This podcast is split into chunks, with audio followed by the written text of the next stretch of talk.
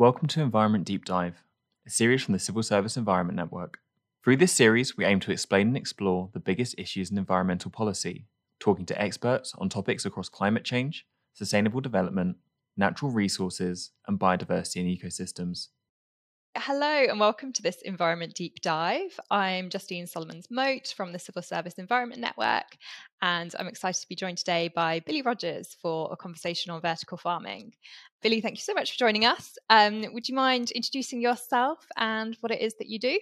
Um, yes, so I uh, work at a vertical farm in Bristol called LettUs Grow, and we design um, aeroponic technology there. Work to create um, growing spaces inside vertical farms that can be kind of spread around and um, used in various kind of locations and scenarios. Fantastic. So it sounds like you're the perfect person for us to find out about vertical farming from. Um, so let's start with the basics. Can you explain to us briefly what vertical farming actually is? Um, yes, sure thing. So it is um, a type of uh, controlled environment agriculture.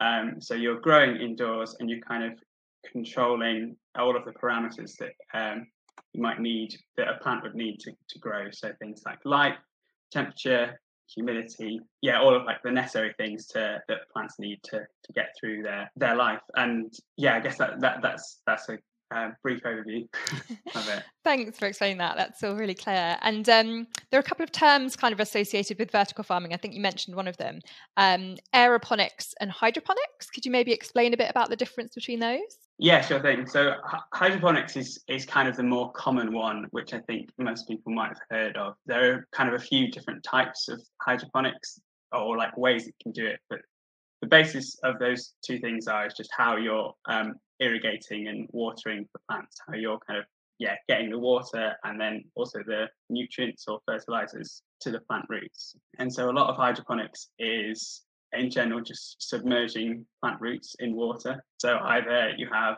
kind of the roots in plants in pots or the roots just kind of submerged, hanging down, um, and then the water kind of flows up and flows down on kind of regular basis throughout throughout kind of a day.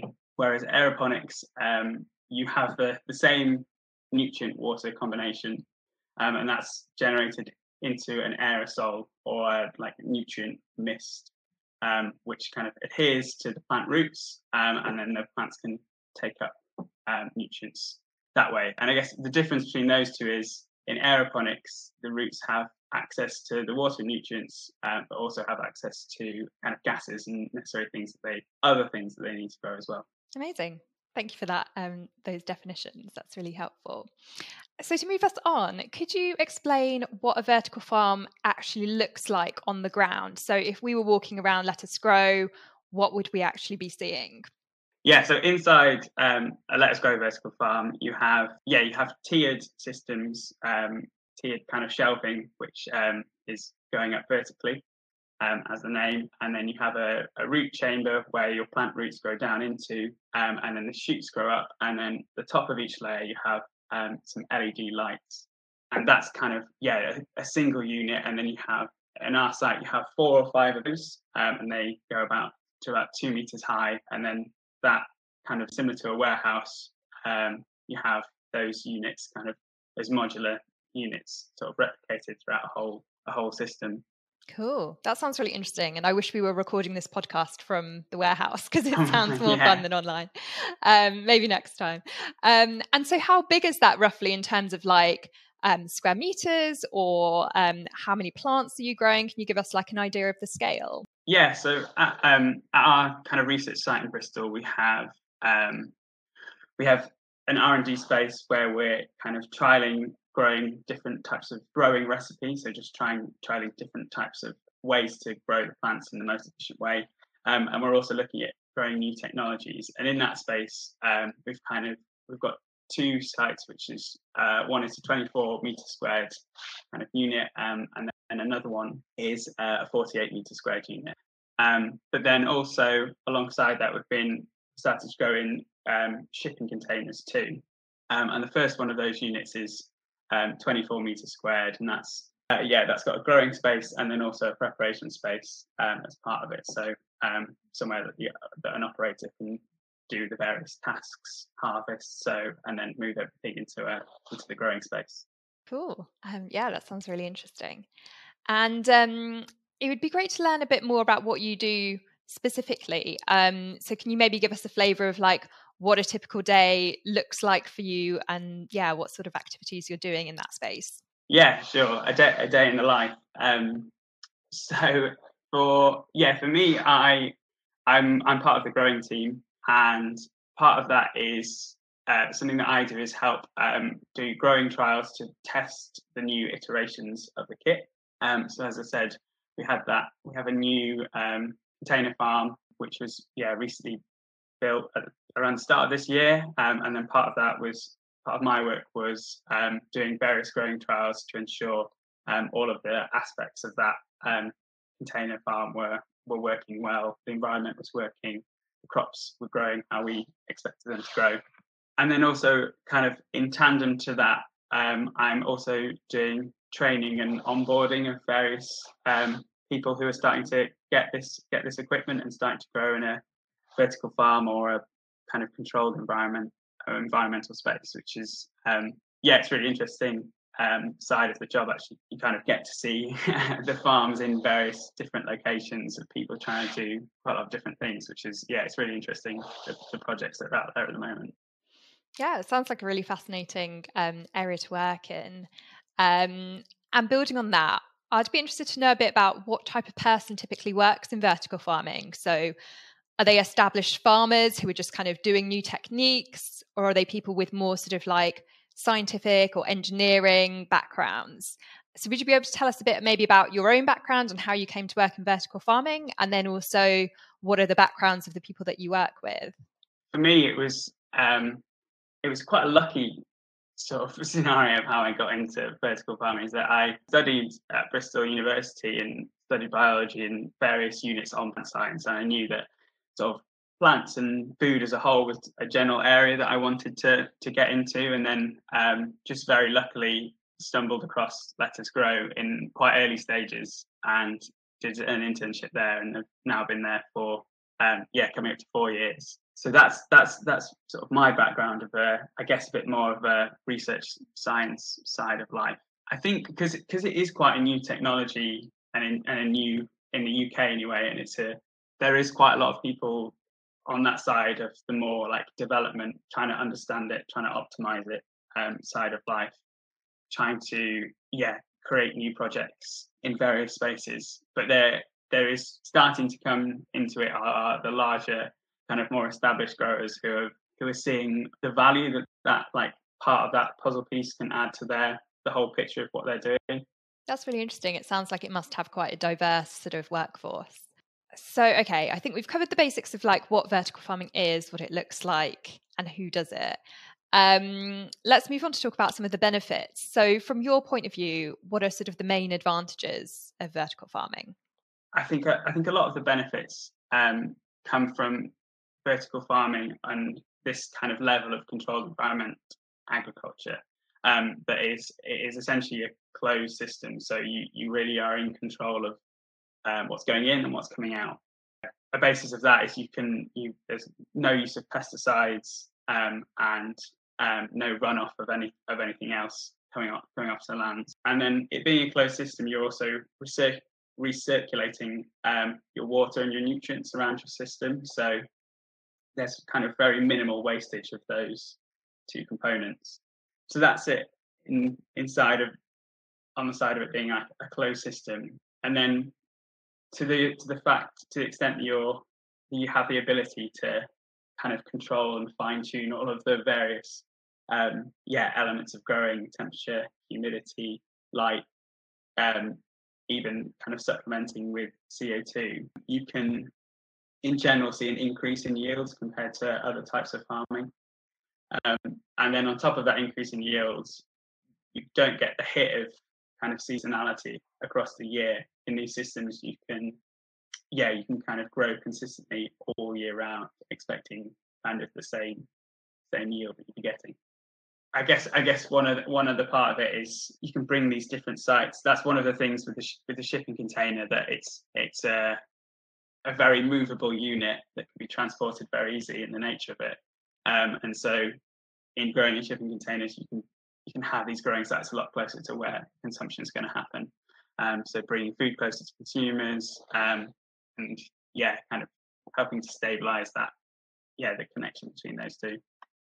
Great. Um, so it sounds like vertical farming obviously has so many advantages. Um, and actually, um, the shipping container project that you mentioned sounds really interesting. Can you maybe just explain a bit more about why that's come about and what it's sort of doing, where the shipping containers are, and just any more about that project? It sounds really fascinating. Yeah, so shipping containers, um, I think they came about because yeah, they're they're a unit that can be, I guess, these sort of test test case projects in quite well, and it, it's being done. Shipping containers um, are being used kind of in the vertical farming scene worldwide. So I think, yeah, there's there's there's, there's some sort of appeal about them that um, for, for growing, which I think, yeah, one of them is being able to just pick up and move, and the other one is, I guess, like um, modularity that you can you can have a smaller farm with just one shipping container, or you can have several and, and kind of create like a much larger facility. The project that we're working on we called uh, the Drop and Grow, and it is yeah, it's just it's moving our bringing our aeroponic technology into um, shipping container, and yeah, the idea is that these can be yeah placed in various scenarios around the UK for people to start growing and start doing yeah lots of different things. At the moment, the one, the first one that we've got out is placed at a university campus in Bristol. It's with kind of being being run by one of their I think they're one of their business entrepreneur students, and they're running that. Um, they're running that growing site and kind of helping to deliver food to the university as well as a lot of small businesses around around the university. Cool. That sounds like a really exciting project. Um, so we've talked a bit about the advantages of vertical farming. Um, so it'd be good to kind of look on the flip side and talk about maybe some of the challenges or limitations that might be with this approach. Um, firstly, are there any kind of limitations on the type of food you can grow in a vertical farm? I think in, in general, the type of food at, at the moment is um, you can grow kind of a full a full spread, and like one of the things that we're doing at the moment is really working out what trying to explore lots of different things what you what you can grow, looking at um, leaf, leafy green salads and herbs, um, but then also trying um, some fruiting crops, quite a quite a wild one, which is it's quite nice. Is um, some tree whips, so kind of the early juvenile stages of trees that can then be planted out um, in kind of reforestation projects and things like that. So having a kickstart to a tree's life. But more, I guess, more commonly seen to grow is is these higher value products um, like leafy greens, herbs, microgreens, things like that. They're higher value because of because of the inherent the cost at the moment around vertical farming. So there needs to be you need to have that value output, um, and it's things that have sort of shorter growing cycles, so ranging from a week to a month or two because of the energy costs that are going into the lighting and um, powering the air conditioning systems. Mm, and that's a really good point, actually. Is the sort of a big burden in terms of the energy and electricity that you need to kind of keep a vertical farm going? Yeah, energy is, is something that is just tied tied with vertical farm with vertical farming because you have to power all of those components, as I said.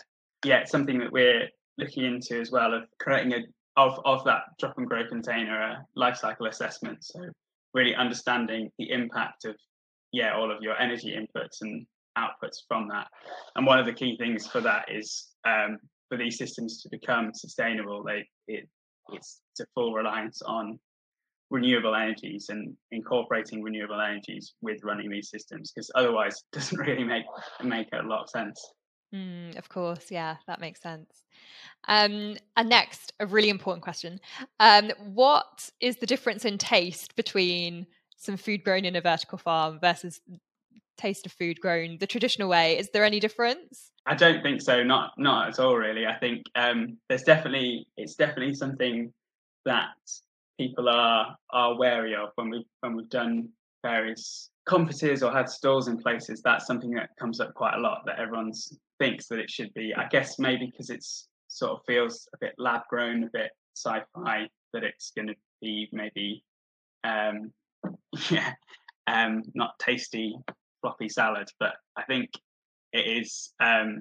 yeah I don't, I don't think there is any difference um, to it. I think in having these controlled environments you can really tailor each of the conditions to kind of the optimum for certain type of plant that you want to grow. You can tweak various things to have different outcomes in in flavor and taste as well. There are different ways throughout the crop cycle that you can adjust lighting to affect flavor and various different things. And I think an, an interesting, another interesting thing that can be considered with these is sort of supplementation to, um, or tailoring growing, uh, growing environment to make sure that um, the plants are kind of high in various various nutrients um, that you that you'd want, yeah, to, ta- to tackle various things like malnutrition. So taste, the taste itself is isn't isn't different, and I think there's a lot of scope to kind of um, maximize on what you're getting out from those crops because you can there is a lot of control there. Mm, that's really fascinating and reassuring to hear that it's just as nice. And would you say there are any other kind of main disadvantages or challenges in terms of vertical farming? I guess one of the main ones at the moment is also engagement with vertical farming and um, understanding that it is going to be part of the answer to kind of re-looking at our food systems. It's not the it's not the sole thing at all, but it's it's definitely part of the part of the answer. Um, and rather than quite a yeah sci-fi idea that people are a bit wary of. I think if it yeah it's getting it's getting people more on board with the idea of growing like that and growing produce like that. Mm. And are there any particular groups that you're finding it's hardest to engage? Is it kind of the general public with that sort of, um, as you say, maybe a misconception around vertical farming, or is it sort of governments? Like, who do you sort of still need to convince? Yeah, I think. Well, I think I think it's both. To be honest, um, in yeah, in in both ways. I think in general public, there's yeah, there's it's just one of those things. that I think it just needs to become more in the like in the general in the general thought and general considered things for it to become more and more accepted and understood. Um, and then I think on on on the government side, there's because it is so new. There's not there's not a huge amount of kind of policy out there around around vertical farming and as with with lots of more standard agriculture um, there's lots of subsidies there to to kind of provide that but for vertical farming there isn't. So again just it i think just bringing it as part of the as part of the yeah part of the whole picture of things is, is yeah something that is is definitely a barrier to bring it. But you see it, it it's it's a big part of lots of different countries in in the usa they've been uh, maybe a step ahead with kind of some larger much larger growing kind of indoor indoor farms. And then of course um, the netherlands as well who have got like amazing greenhouses and other types of indoor indoor agriculture. So it's yeah i think it's just getting it to that point. Mm, that's really interesting. Is this something that people can do at home in you know gardens or on balconies or even indoors? Um, and if so like how would people start doing that? Yeah it definitely is. I think um, yeah i think everyone should everyone should definitely have a have a go at um, yeah growing in all types of capacity really. But I think there's a lot of there's a lot of cool little kits that you can get, um, which I think that you can put them on like kitchen counter or uh, yeah or yeah or, or on your windowsill, which are yeah various types of hydroponic setup, um, which are either just yeah just hydroponics or sometimes they have additional LED lights that you can yeah, which will which will help you help your plants grow. But I think yeah, I think it's it's definitely it's definitely there's definitely a lot of stuff out there for people to get to grips with. Um, I think also ranging in quite wildly in price. I think there's some IKEA things that are relatively cheap, and then you can get several hundred pound setups that you might that you might you some people might want to start using. Amazing! I might even give that a go. Um, and Another question we have is how widespread is food grown from vertical farms at the moment? You know, for instance, if we go to kind of the major supermarkets, are we likely to be buying food that's been grown in a vertical farm, um, or is it not quite that widespread yet? Yeah, it's good. It's, it's a good question. Um, yeah, there are several cases where of um, where you can buy um, vertical farmed food. I think M&S think they've I think they're tied with um, a company in London called Growing Underground, who um, yeah they're based in Clapham, I think, um, and I think they're selling. Yeah, they're selling to um, to some of the big supermarkets. And it's interesting. The big supermarkets are are definitely one um, that are pushing it. That are pushing their kind of involvement and engagement with with vertical farming because I think for them they've been hit hard by various supply chain issues and yeah throughout this last year and um, last few years. So it's definitely something that's a, seems like to be a priority for them to kind of investigate and start to incorporate um, in their in their shops in yeah in various various scenarios. That's really interesting. So we might be eating lots of food from vertical farms already and not even realizing it. And um, it'd be great to get your insight as a as a vertical farming expert on what the future sort of looks like for this industry. For instance, do you think vertical farms are going to become much more widespread? Are they going to completely replace traditional farms, or is it sort of more complicated than that? What What do you think the future holds? I think um, I don't think they'll ever completely replace traditional farms. I think it's vertical farms are definitely part of a sort of a whole wider solution. So it'll be, I think, yeah, they'll be incorporated into um, yeah larger larger farms. Um, one of the real pushes soon will be um, realizing kind of different different types of technology out there for vertical farming. As we said, there's yeah various types of hydroponics, various types of aeroponics, various ways of controlling your, your environment, environmental conditions. As we continue to do that and work out what the best thing for each type of plant that you get, we'll have yeah very specific solutions for kind of type of crops. So you might have a watercress farm that is sort of partly outdoors, partly indoors, um, and using a certain method of yeah, a certain method of vertical farming, and and then maybe an indoor basil farm that's somewhere else. I think yeah, I can definitely see that being being a possibility. But um, yeah, it's really at the moment it's it's an exciting time because people are interested and engaged with it, and it's but it's still something that's still an industry that in the UK anyway has got quite a lot of growing to do. So it's yeah, it's an exciting time. Yeah, definitely. It sounds like vertical farming will definitely have a major role um, to play in the future of agriculture. And um, finally, um, many listeners of this podcast are actually policymakers and civil servants. Um, so we're just wondering what messages, if any, you have for them in terms of how they should be thinking about vertical farming or any action that you'd like to see them take. Yeah, I think um, well, as, as I said earlier, I think part of it is just yeah, it's just bringing it into more of the everyday everyday conversation and everyday idea that it could be a realistic solution to some some aspects of it. And I think yeah, policy wise, I'm not I'm not 100 percent sure. I think it's something that's slightly outside of my thinking, but it is it's something that's very multifaceted and different different things can influence uh, and impact it in, in various different ways. I think, as we said before, with renewable energies, if, if we started to have a rollout of much, much cheaper renewables, something that's coming in time, I think that's something that would make quite a big difference um, to the feasibility of vertical farms because it is the energy cost, the initial energy cost is, um, yeah, it's something that is at the moment having to be balanced. But in time, as renewables become cheaper, as the technology becomes more and more efficient, um, yeah, the, the equations will ba- balance a lot better, I think. Mm, absolutely. So it's really sounding like vertical farming is such a kind of complex area and definitely deserving of more sort of time and attention. Um, so I think that brings us to the end of this deep dive. Um, so I just want to finish by saying thank you so much, Billy, for sharing your expertise and insight. Um, I found it to be a really fascinating conversation. And um, thank you to everyone who is listening as well. I hope you found it interesting. Great. Thank you. We hope you've enjoyed this environment deep dive. You can head to CSEN online for more content, events, and networking opportunities. Make sure to subscribe to us on Twitter, YouTube, and your favorite podcast app so you can keep an eye out for new episodes coming soon.